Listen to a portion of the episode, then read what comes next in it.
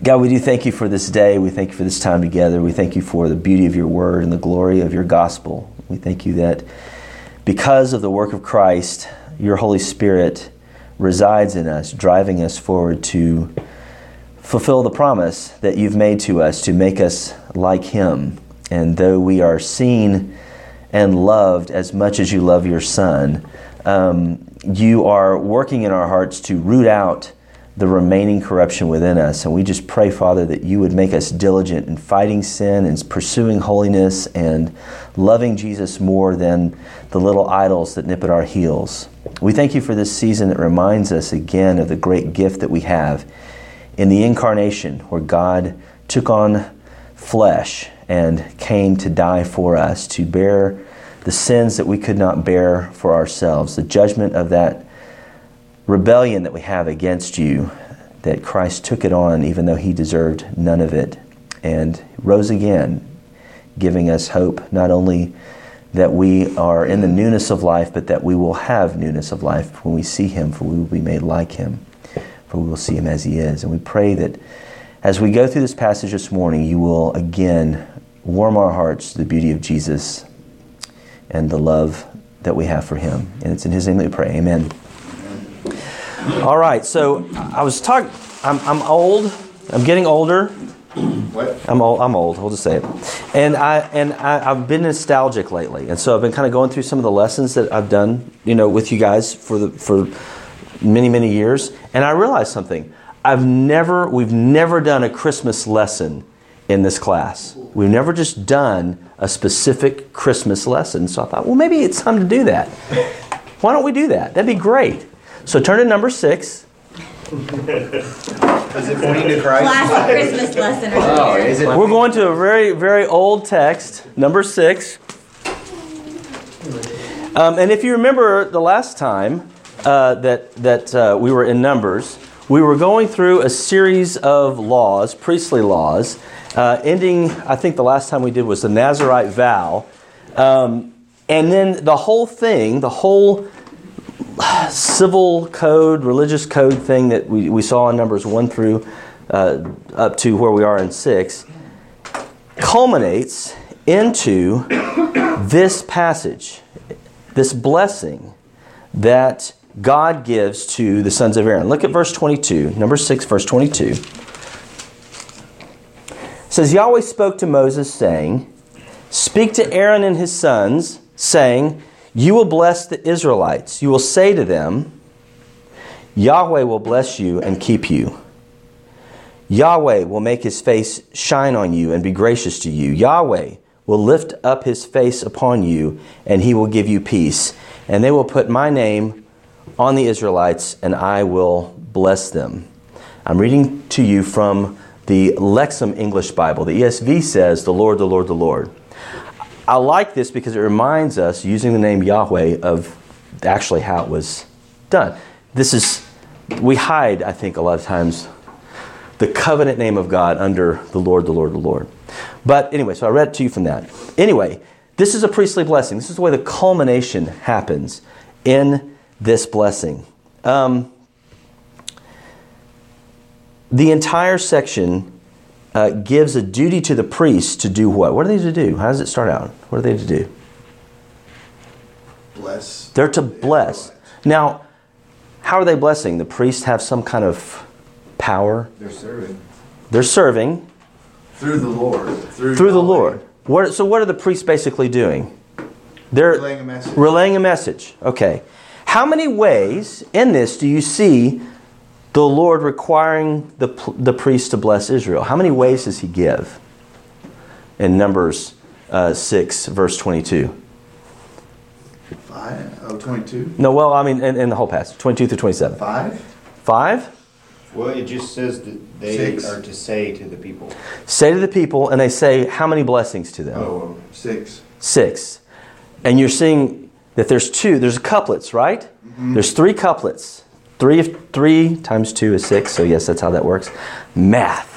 Um, the first in each couplet shows God's intention toward his people, and the second part shows his action, his promise of action toward his people. What's the first one say?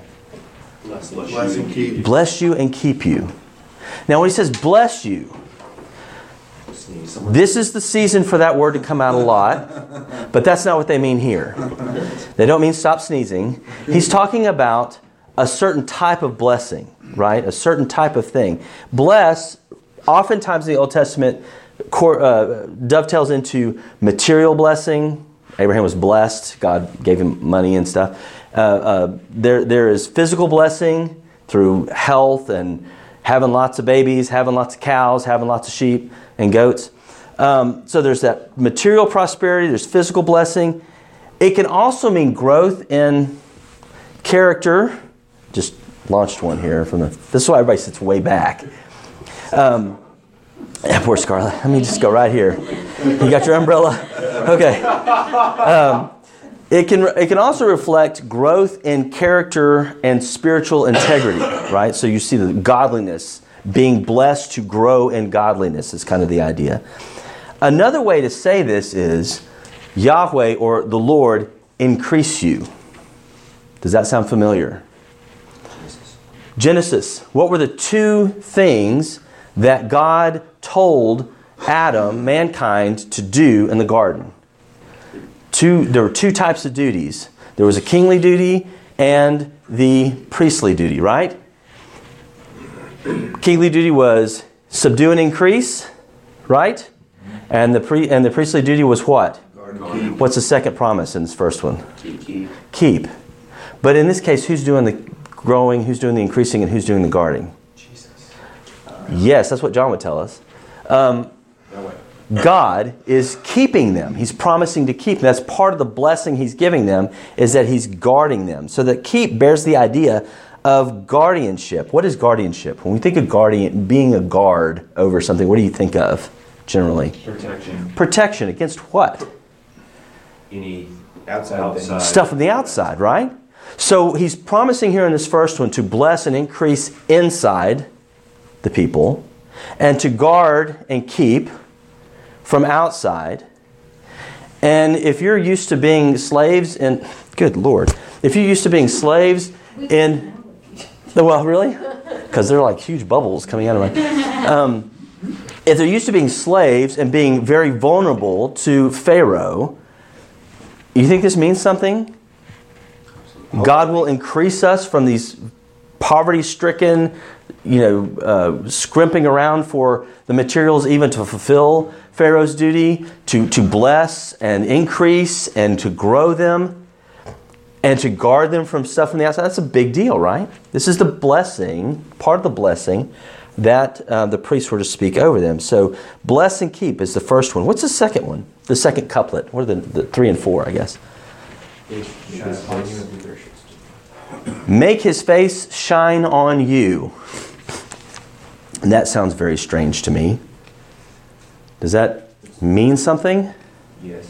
What does it mean? He's revealing himself to us. He's we're in the presence of him.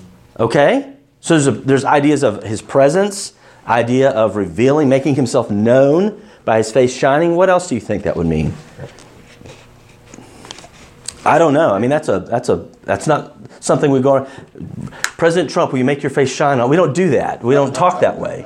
But what but what does it in in this situation? This is an ancient Near East way of speaking, especially about God, a God, deity, not just the Hebrews had this idiom. But whenever a deity is said to shine his face on his people, um, it, it means that the God should look with favor on someone. What would be the opposite of shining his face on them? What would be the opposite? Turning it back. Turn, hi, hiding his face, turning his back. What do you think that would imply? Disgrace. Ill favor. Ill favor, disgrace, shaming them by not having his presence with them, right? There seems to be a warmth of relationship with that phrase, mm. the shine your face like when you're out in the sunshine, you know, just that. Anyway, but, or when you, when you have a friendship that is close. Right. A warmth there versus the opposite, that coldness, that. Right. distance. So there's a closeness of presence, there's favor in the relationship, there's a, a, um, a reflection of good intention here, right? Be gracious to you. What, what do you, how would that be an action? And a lot of scholars say the first part is like his attitude or intent, and then the second part is action. How is be gracious to you an action? Forgiveness or Yeah. mercy is action. What if we just, yes, what have we just gone through in 1 through 6? That's a ton of law, right? A bunch of laws. And yet, what does the law reveal? Our need for Jesus. That we're lawbreakers, that we need Jesus, yes. That, that we're not someone who deserves favor. What is grace? Unmerited favor, right? This action, because of his kind intention toward them, his face shining upon them, the response then, the next natural thing, the action is he gives grace. Favor they haven't earned and they don't deserve. Uh, one um, scholar says it this way Grace describes the attitude that issues in kindly action of a superior party to an inferior one in which the inferior has no claim on the superior. Does that make sense? You got somebody big who doesn't owe this little pipsqueak anything, and yet he shows him favor. Um, um, the, the first thing comes to mind is the tennis match yesterday, but we'll, we'll go on. Um, you have uh, a, an expression here of God's shining favor, gracious favor to his covenant people. God extends his grace out of his covenant love and self determined. Did he, did he have to do it? Was required to do it? Out of his own will, he makes a promise to bless his covenant people. And he blesses whomever he desires. What's the third couplet? What is the third thing he says?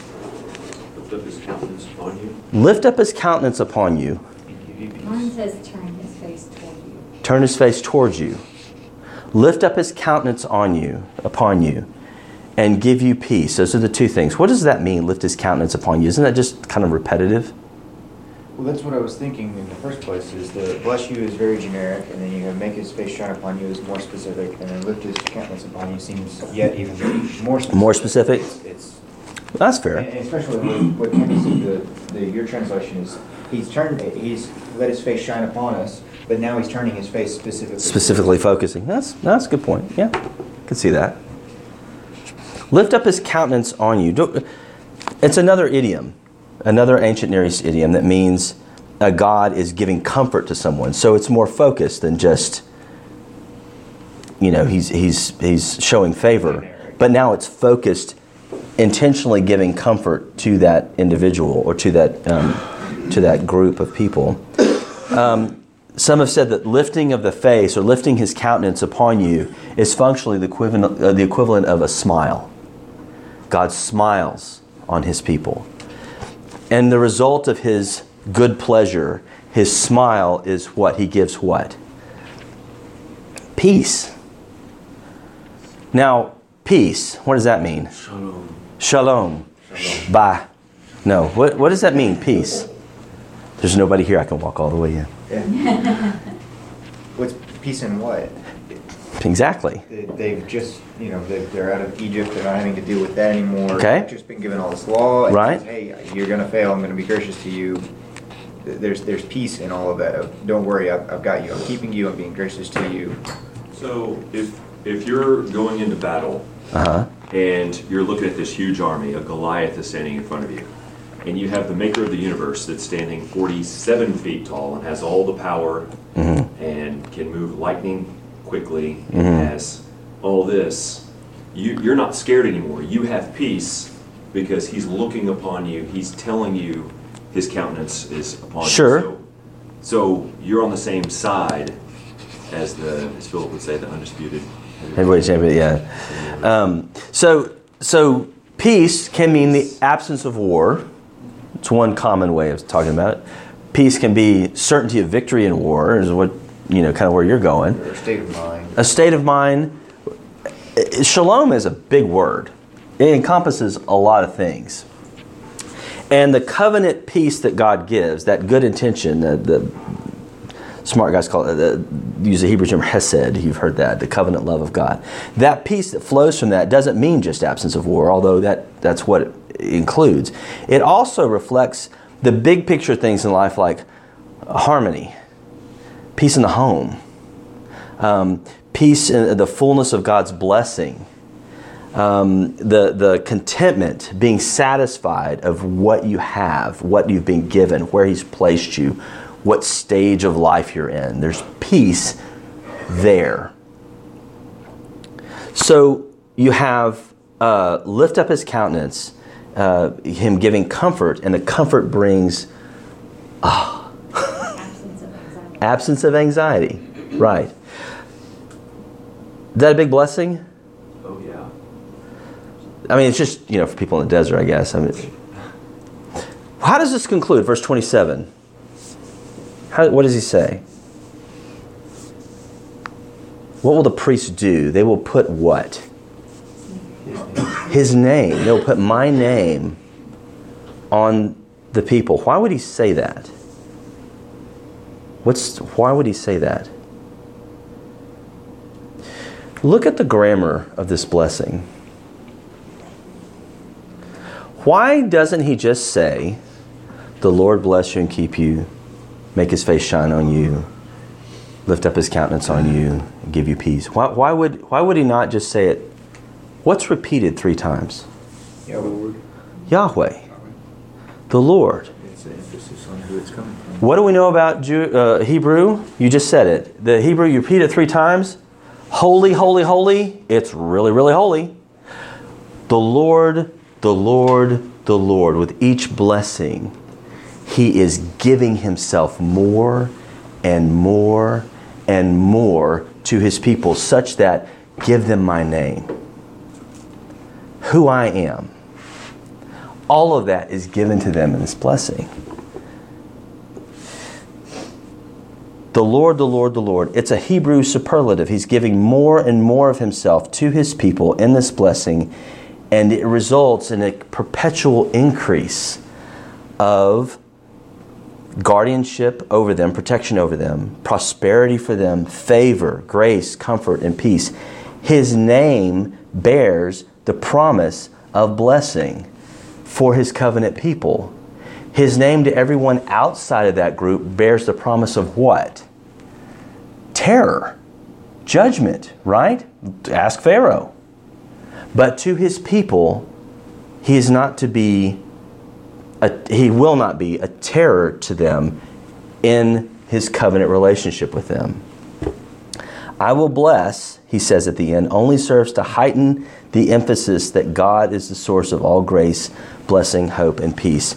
Yahweh's blessing on his faithful people Israel was in turn to be a means of blessing upon the nations around.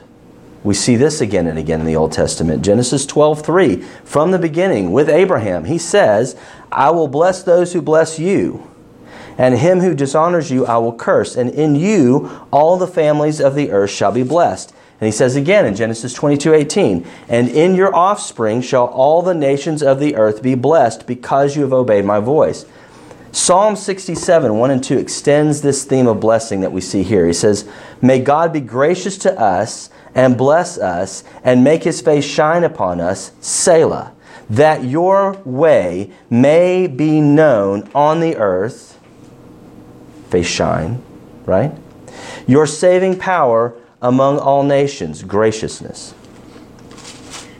The peace that is promised to Yahweh's redeemed people through the light of his face is ultimately expressed where?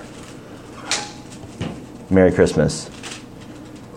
It's only ultimately expressed in his greatest blessing, where he gives and gives and gives himself again. Christ brought us peace with God through his taking on the curse not the blessing, but the curse that we deserve. Isaiah promised, but he was pierced for our transgressions, he was crushed for our iniquities. Upon him was the chastisement that brought us peace, and his, by his wounds we are healed. At the birth of Jesus, the angels announced that he came because of God's smile toward his people. It says, Glory to God in the highest, and on earth peace among them with, among those with whom he is pleased, with whom he has shown favor. Luke 2:14. Paul goes whole number 6 in describing the profound blessing of Christ on his covenant people. For God, who said, Let light shine out of darkness, has shown in our hearts to give the light of the knowledge of the glory of God in the face of Christ, his face shining upon the redeemed of God. I think that's pretty profound. I think that's pretty amazing that the blessing that we see here in number six is carried ultimately into the fulfillment of who Jesus is and what he's done. When Jesus seeks to give blessing to his people as our high priest, he doesn't quote number six as a mere messenger like the sons of Aaron. What does he say? He's, what's that? He says, You keep them. He also says in John 14, before he gets to the prayer in 17, he says, No, you're good. Peace I leave with you. Not, hey, God says he's going to give you peace. I'm giving. Peace I leave with you. My peace I give to you. Not at, as the world gives, do I give to you. Let not your hearts be troubled. Don't be anxious. Neither let them be afraid. Why can our hearts not be troubled? What is he promising? Why should they not be afraid? They're about to go through some tough stuff. Peter quite didn't hear this during the crucifixion. He was very much afraid and he's very much troubled. What is it about Christ's peace? What is it about what he's giving them that should settle their hearts? He's saying, the one to whom all authority in heaven and on earth has been given is saying, I give you my peace. Not based on your effort, not based on how well you keep numbers 1 through 5, 1 through 6, not based on your sinlessness. Thank God for that.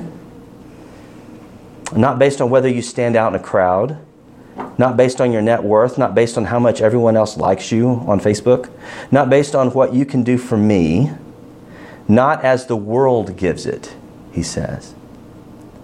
Here's my peace based on my effort, based on my sinlessness, based on what I'm going to do and what I've done for you.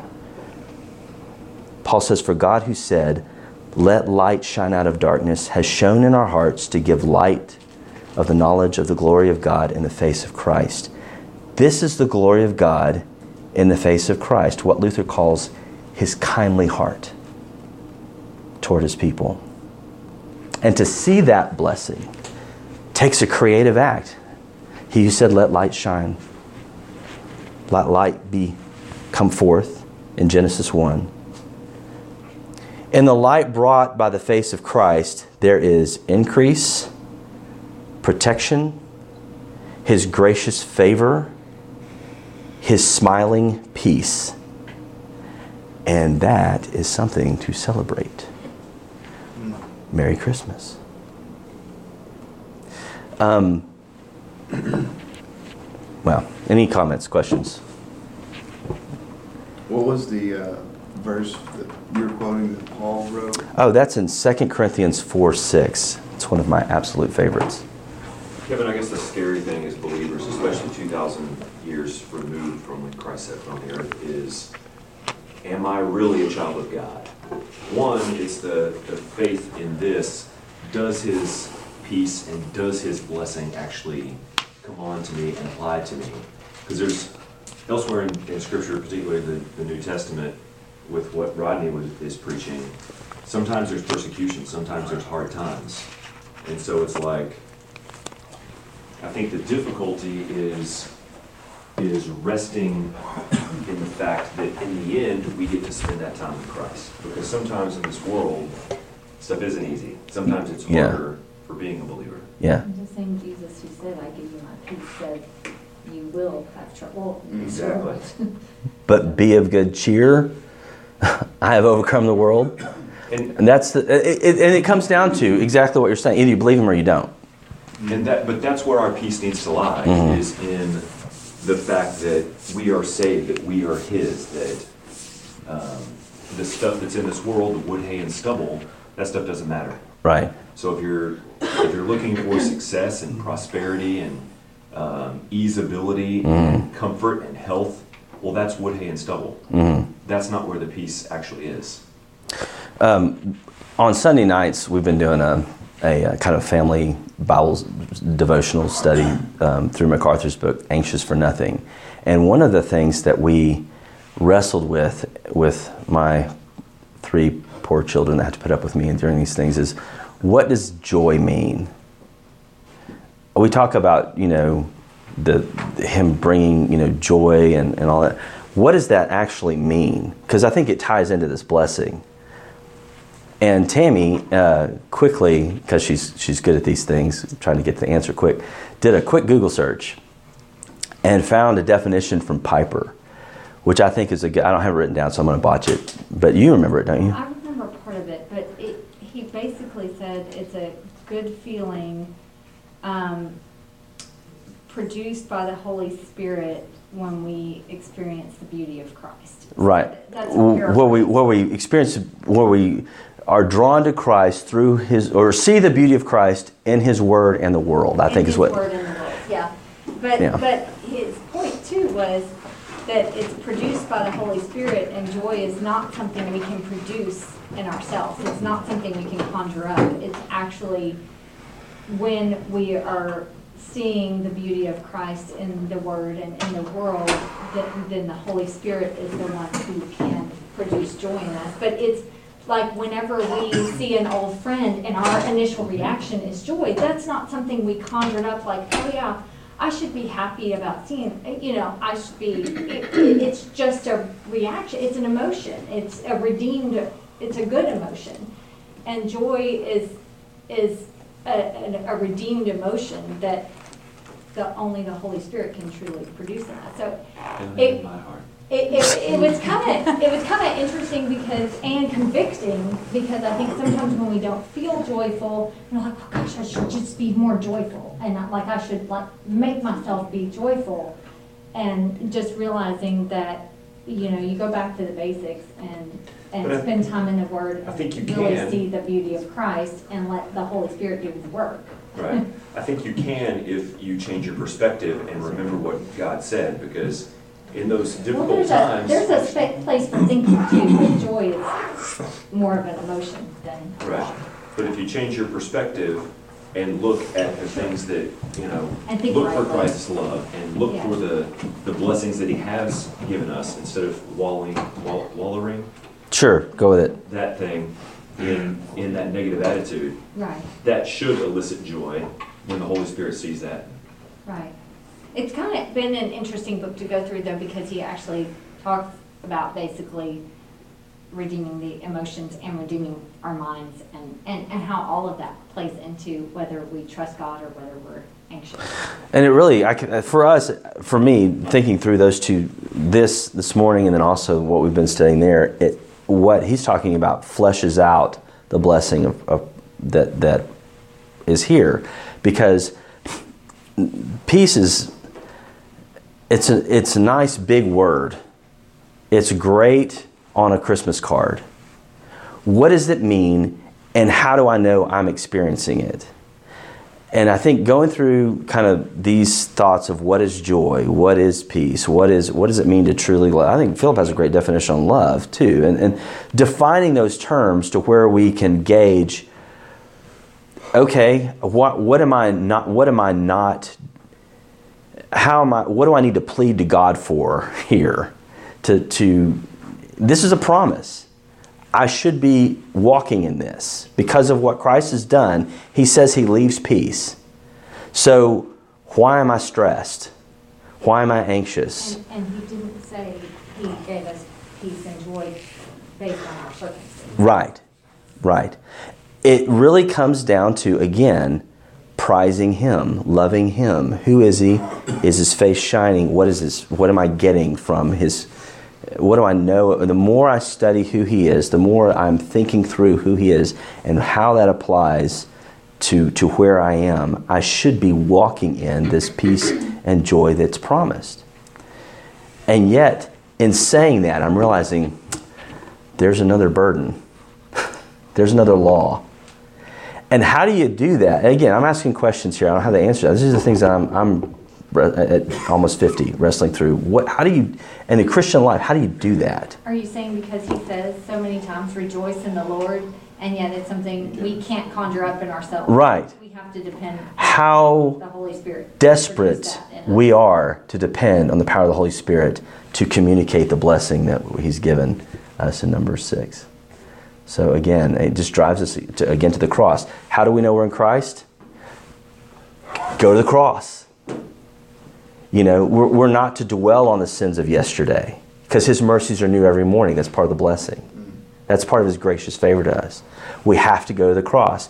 We have to, to plead with Him again. You promised your Holy Spirit to be in me to change me from what I did yesterday and all week or whatever. I, I need you every hour. It's a great hymn. I, I don't know why it hasn't been canonized yet. But anyway, I need you every hour is, is, the, is the plea of the Christian. Because we can't, we can't focus, we can't change our minds, we can't reframe. I mean, that's just a trick. Unless it's born of the Spirit and we're seeing things rightly because our heads have been washed by the Word, that's just a, that's just a psychologist trick. Um, so I, it really comes down to, again, that being faithful in studying and prayer and pleading, I got nothing. I'm bringing nothing to the table. I need you every hour. And he promises he will be. And either he's doing a great con job for thousands of years, or he's really true about this. And he's going to do that in me as much as he did it in Peter and Paul and those guys. So I we got to trust him. So all right, there's all that. Anything else? All right, let's pray. Lord, we do thank you that you have shown yourself to be faithful and true in sending Christ, and that your blessings and your promise to Israel and to the nations find their yes and amen in Him. And so we plead with you again to warm our hearts to the beauty of Jesus, to lift Him up to us, that we may be drawn to Him again, afresh. In this season, when we commemorate His birth with an eye toward His death and resurrection. The birth of Christ, as amazing and, and miraculous as it was, carries with it the incredible miracle of our rebirth because of his death and resurrection.